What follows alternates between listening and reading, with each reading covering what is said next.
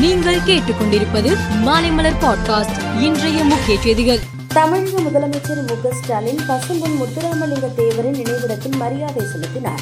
பின்னர் பேசிய அவர் இலங்கை கடற்படையினர் தமிழக மீனவர்களை தாக்கி சிறைப்பிடிக்கும் சம்பவம் தொடர்ந்து நடந்து வருகிறது.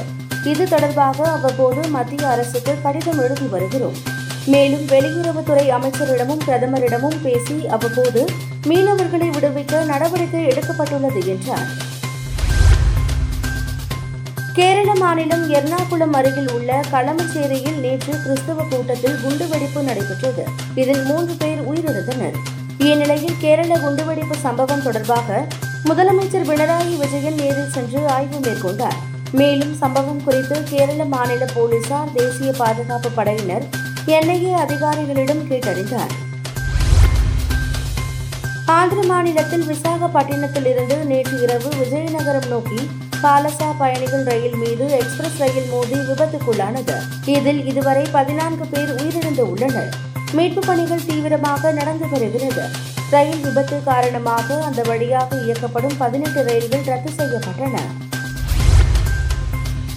குஜராத் மாநிலத்தில் சமீபத்தில் நடைபெற்ற கார்பா கொண்டாட்டங்களின் போது பனிரெண்டாம் வகுப்பு மாணவன் உட்பட பத்து பேர் மாரடைப்பால் உயிரிழந்தனர். இதுகுறித்து மத்திய சுகாதாரத்துறை அமைச்சர் மன்சுக் மாண்டவியா கருத்து தெரிவித்தார். அப்போது அவர் கொரோனா பெருந்தொற்றுக்கு ஆளானவர்கள் தங்கள் உடலை அதிகம் வருத்திக் கொள்வது ஆபத்தை விளைவிக்கலாம் என கண்டுபிடிக்கப்பட்டுள்ளது என்றார். காசாவில் உள்ள மிகப்பெரிய மருத்துவமனையில் அமாஸ் படையினர் தங்களின் ரகசிய தளம் அமைத்துள்ளதாக இஸ்ரேல் குற்றம் சாட்டியது. இந்த மருத்துவமனையில்தான் உயிருக்கு பயந்து பனிரெண்டாயிரம் பொதுமக்கள் தஞ்சமடைந்து உள்ளனர் இதனால் இந்த மருத்துவமனை அருகே உள்ள அமாஸ் இலக்குகளை குறிவைத்து இஸ்ரேல் தாக்குதல் நடத்தி வருகிறது. போர் தீவிரமடைந்து உள்ளதால் பனிரெண்டாயிரம் பேரையும் உடனடியாக மருத்துவமனையில் இருந்து வெளியேறும்படி உத்தரவிடப்பட்டு உள்ளதாக தகவல்கள் வெளியாகியிருக்கிறது இந்தியா இங்கிலாந்து அணிகளுக்கு இடையிலான கிரிக்கெட் போட்டி நேற்று லக்னோவில் நடைபெற்றது. இதில் இந்தியாவின் நட்சத்திர வீரரான விராட் கோலி ரன்னீரும் எடுக்காமல் டக் அவுட் ஆனார்.